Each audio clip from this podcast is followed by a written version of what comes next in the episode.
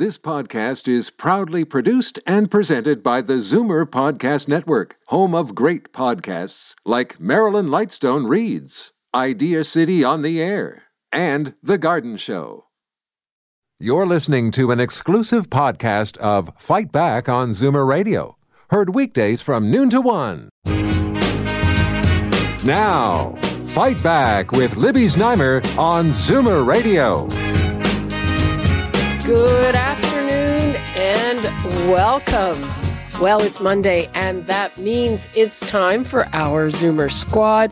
And there is a very worrying development, as you heard in Bob's news, and that is the big spike in cases. Over 300 today for the first time in months. And while those new cases are concentrated among young people, this obviously has implications for Zoomers. And what of long term care? The restrictions have just been eased, but will this lead to having them rolled back? I'd like to hear from you. 416 360 0740, toll free 1 866 740 4740. Also, this weekend, Aline Chrétien, wife of former Prime Minister Jean Chrétien, passed away at the age of 84. Let's begin by remembering her. I'd like to bring in the Zoomer Squad's David Cravit, Bill Van Gorder, the interim uh, the interim chief policy officer at CARP, and Peter Muggeridge, senior editor at Zoomer Magazine. Hi, everyone. Hello. Good afternoon. Okay, well, let us begin with David. And David, I forgot to give your title. You are the VP of Zoomer Media and the Chief Marketing Officer at CARP. Um, what does the passing of Aline Chrétien make you remember? Well, it makes me remember a lot of things because I think for the Zoomer generation, um, he was a very big force, and she, along with him, I think Jean Chrétien famously said that uh, his wife was not the power behind the throne; she was a co-occupant of the throne, and she was uh, she was a woman of many talents. And I, you try to think of the the life of both of them coming from modest beginnings in Shawinigan uh, to world level players. And so I think that she probably um, gave him uh, a lot of advice, but also a lot of strength because his career was, you know, fairly fairly turbulent as all of them were at that time with uh, the crisis in Confederation, the the uh, what the future Liberal Party after Pierre Elliott Trudeau. He was he was at the center of a lot of uh, firestorms, and I think uh, the consensus is that she was a very important, uh, perhaps calming, uh, perhaps second opinion type of person for him. So uh, she had a very uh, distinguished career and will be missed. Uh, yeah, but uh, on the other hand, uh, and he gave her a lot of credit. She shunned the the limelight, and you know, from a feminist perspective, you know, she was happy to take a backseat to him. She went back to Shawinigan when he was in Ottawa and raised the kids. Uh, so, in a lot of ways, a very traditional role, Peter. Yeah, and and that's why um, it, you know, she may be remembered as sort of the last of the old school political wives, you know, the ones who stood by their husbands in public and kept out of controversy and, you know, um, absolutely avoided the headlines, unlike uh, the current PM's wife, who is the exact opposite to um, Eileen. And, you know, uh, parties with uh, F1 drivers in England, and you know, so so there's there's a big generational difference there, and and I think I, I think Eileen might be remembered as the last of the old school political wives. Well, I don't know. Uh, uh, Margaret Trudeau preceded her, and she was hardly old right. school.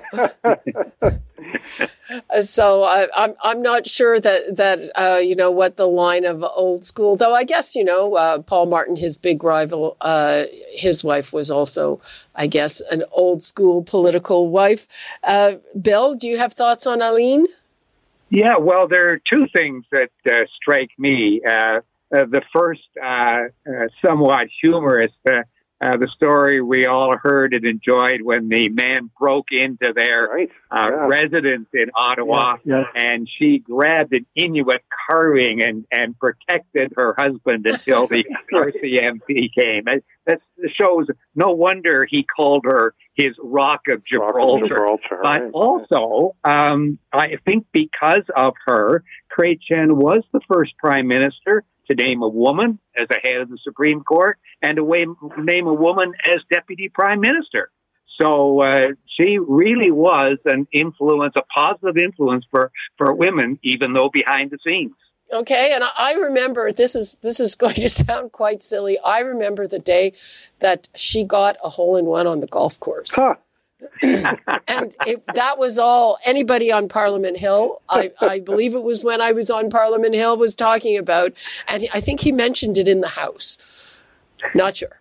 Funny. Uh, so yeah, um, moving along, this very worrying development. Uh, we have over 300 cases today, and the numbers have been doubling. What does this mean for Zoomers, even though this spike seems to be among young people? David?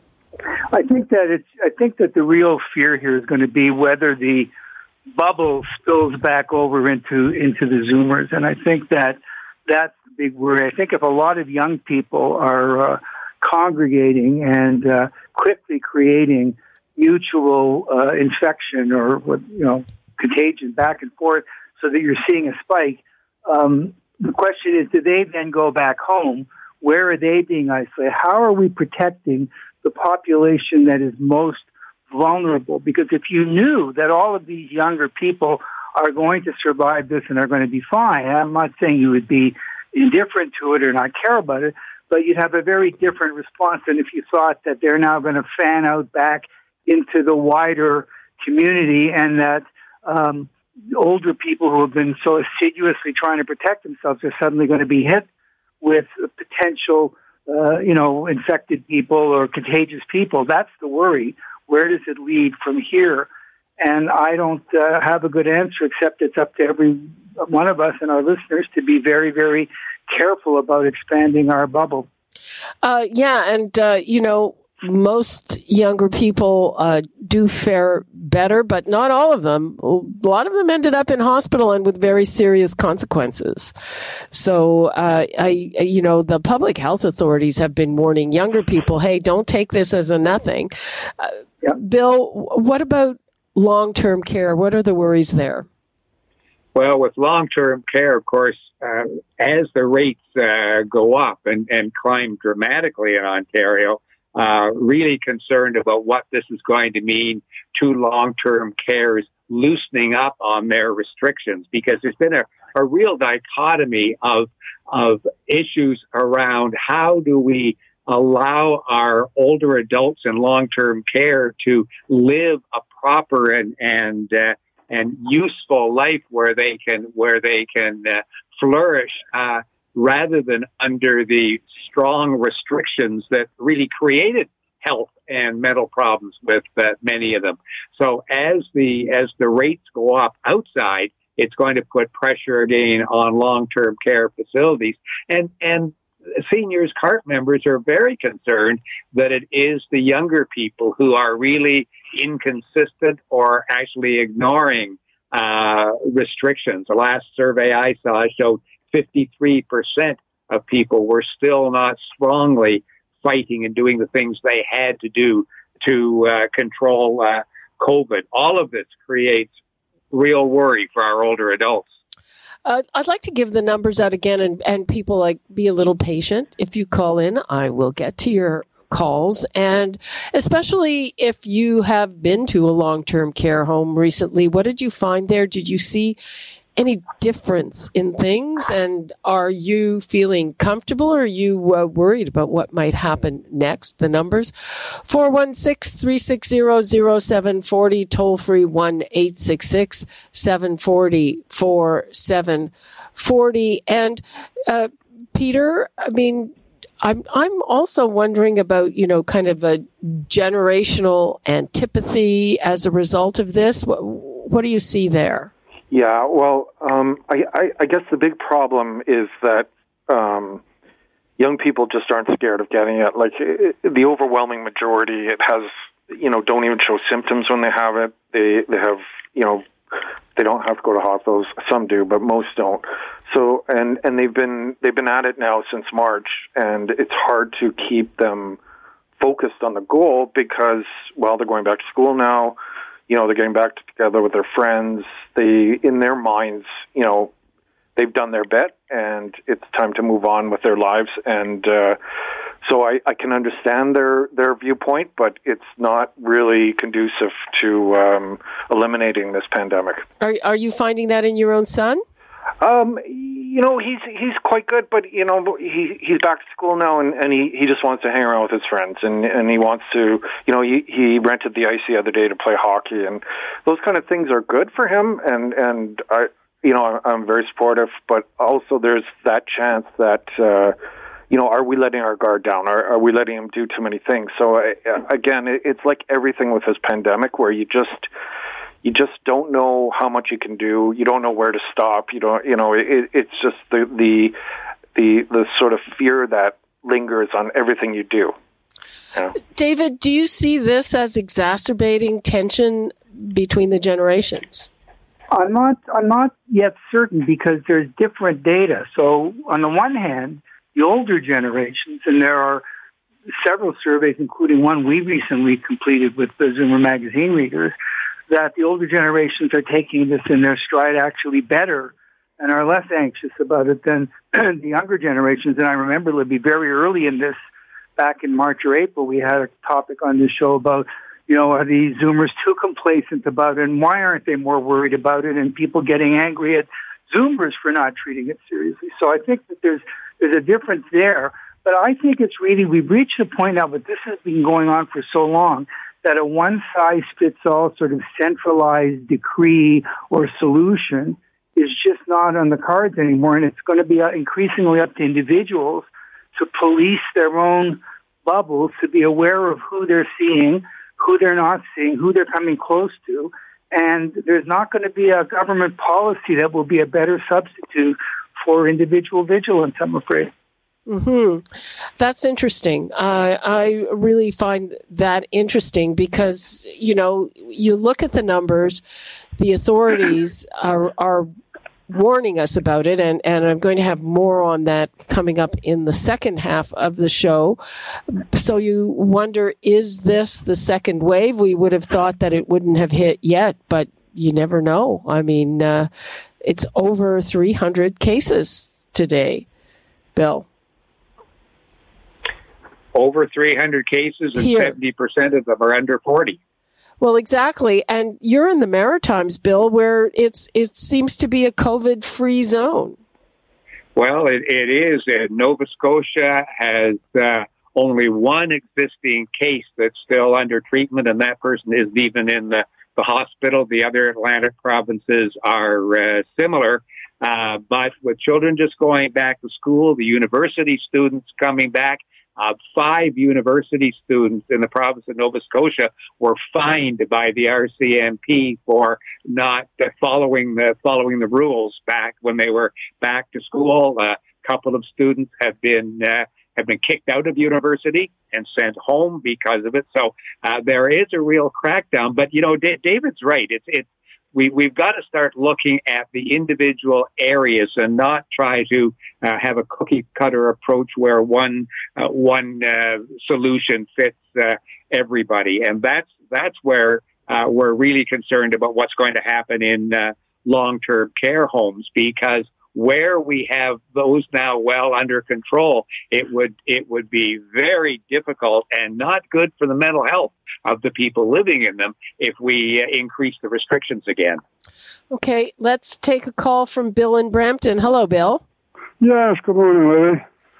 Uh, I'm a senior, and the way I'm looking at it right now, 70% of the people that are getting infected are under 40.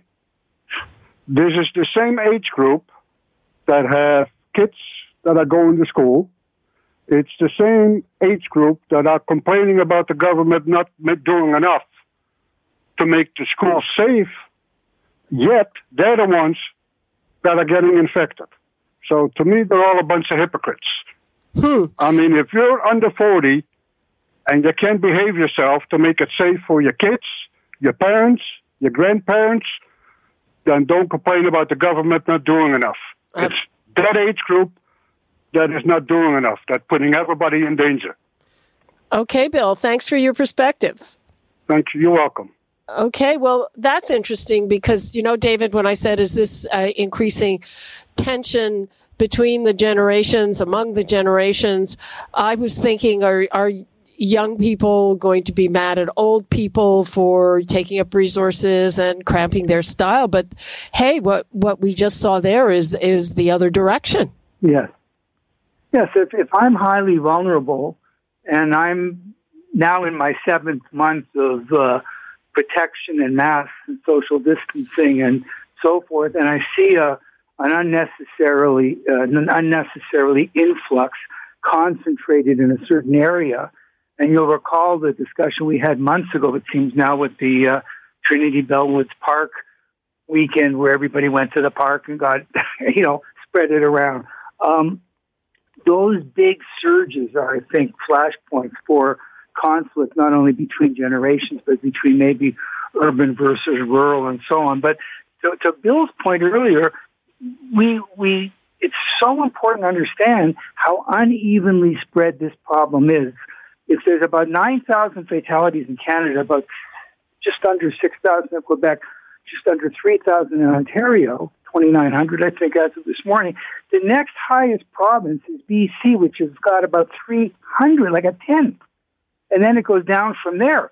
So this is a two province pandemic, if you really want to look at it, because if you if you were running British Columbia and you knew ahead of time seven months ago that only 300 people were going to die in your province, you never would have locked the whole thing down well, I'm, I'm, not so sure because they now have some tougher restrictions than we yes, do. I know. They're closing the, closing yeah. bars early, which the yeah. mayor of Toronto would, would like to see here. And, and now I, I want to ask about enforcement because, and some of the rules seem contradictory.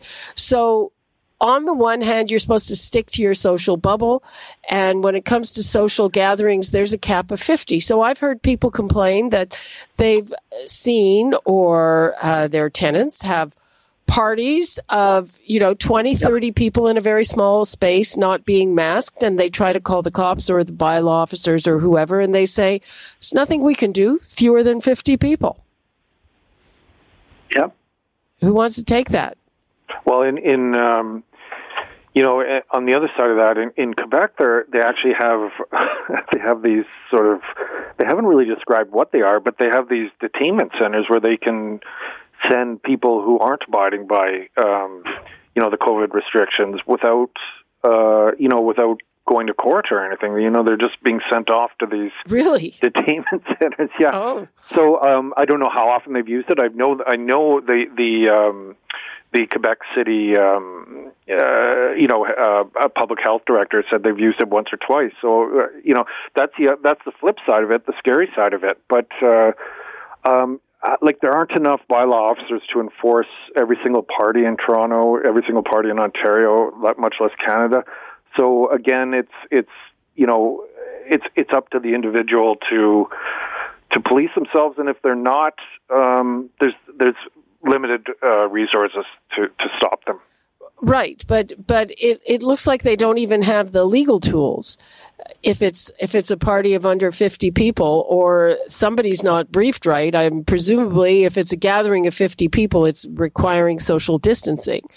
But what we've heard stories about, you know, enforcers being called and it is saying sorry, can do nothing. So is is there still a problem, David, with the rules being kind of unclear or inconsistent? Well, I think I think the rules cannot be really framed so as to be consistent because you're trying to capture too many different situations. 50 people at a cookout in a park, 50 people in a high school gym or on a patio with social distancing or 50 people in a little rec room. I mean, it's the devil's in the details, you know. right. Who are who are those people and what are they doing and how many of them have been tested? And you, you can't possibly uh, cover every eventuality in your rules and your regulations. So you tend to go for the most extreme which i think is rational. Let's let's stop the really extreme ones. But on the other hand, um, how can you cover every situation? You don't know the dimensions of every living room. You know how many people are sitting, where are they, who are they, how old are they? Try and write a set of regulations. That's why I keep coming back to. I don't want a broken record on this. It's up to really each individual, especially in our age group, to assume that the rules aren't going to help you very much.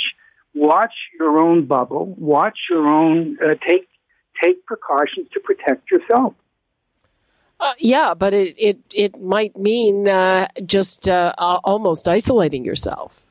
Well, uh, I think so. I think if your life, if you perceive that your life is at stake, especially now, we're only into the first day or two. We I talked about my little grandson uh, before on the show. He starts school tomorrow. They're staggering his school.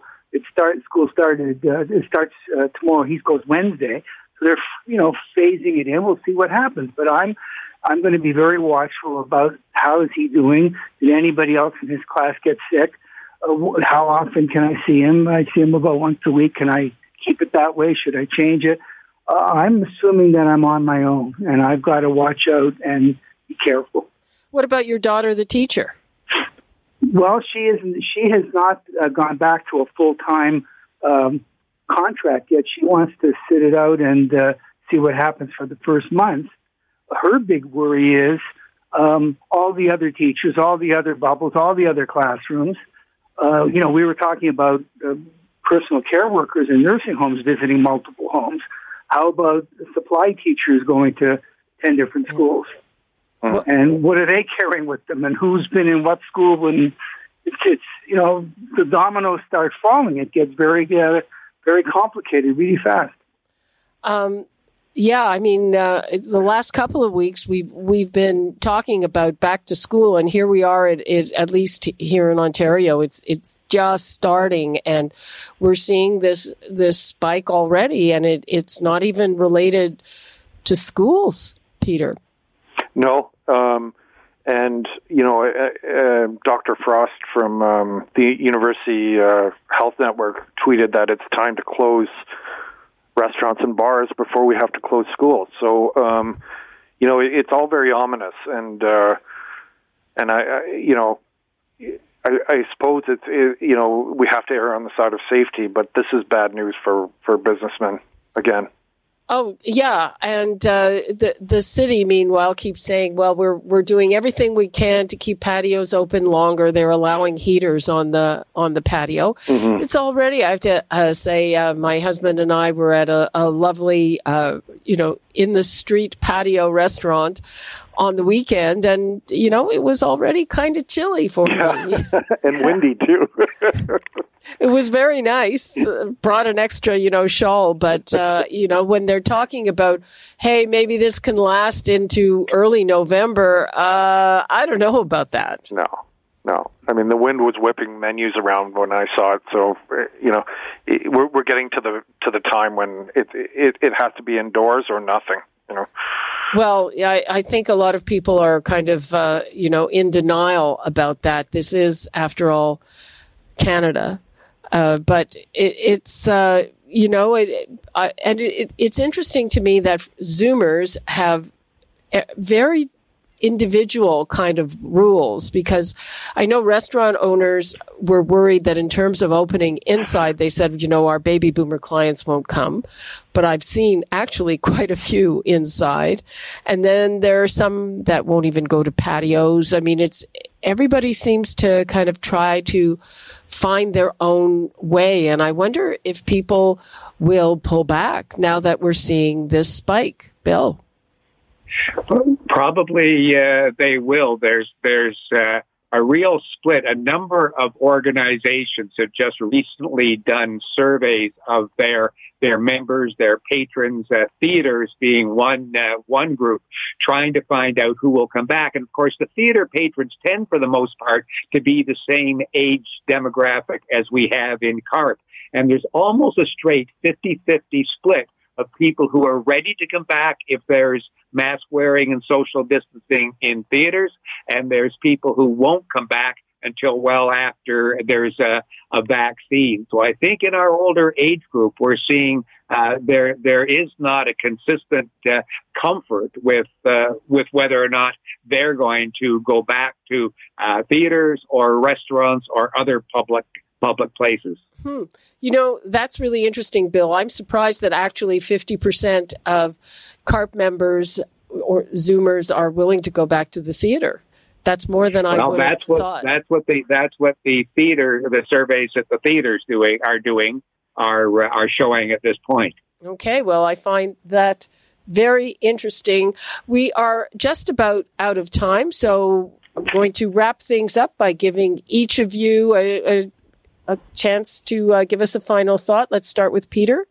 Yeah, so uh, over the next few weeks, I'll be following the Liberals. Uh, well, I guess their their caucus meeting is not about uh, the recovery plan, but as, as they hatch their recovery plan to see what sort of uh, you know what sort of themes emerge, and and one of them that's being kicked around is basic income, and uh, you know it's an idea that's been tried before uh, in small uh, segments, but um, it'll be interesting to see whether they actually go for that this time around.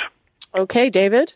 Well, I think we're reaching the point where the advice we're getting from the health authorities is what they have to say. It's the right thing to say.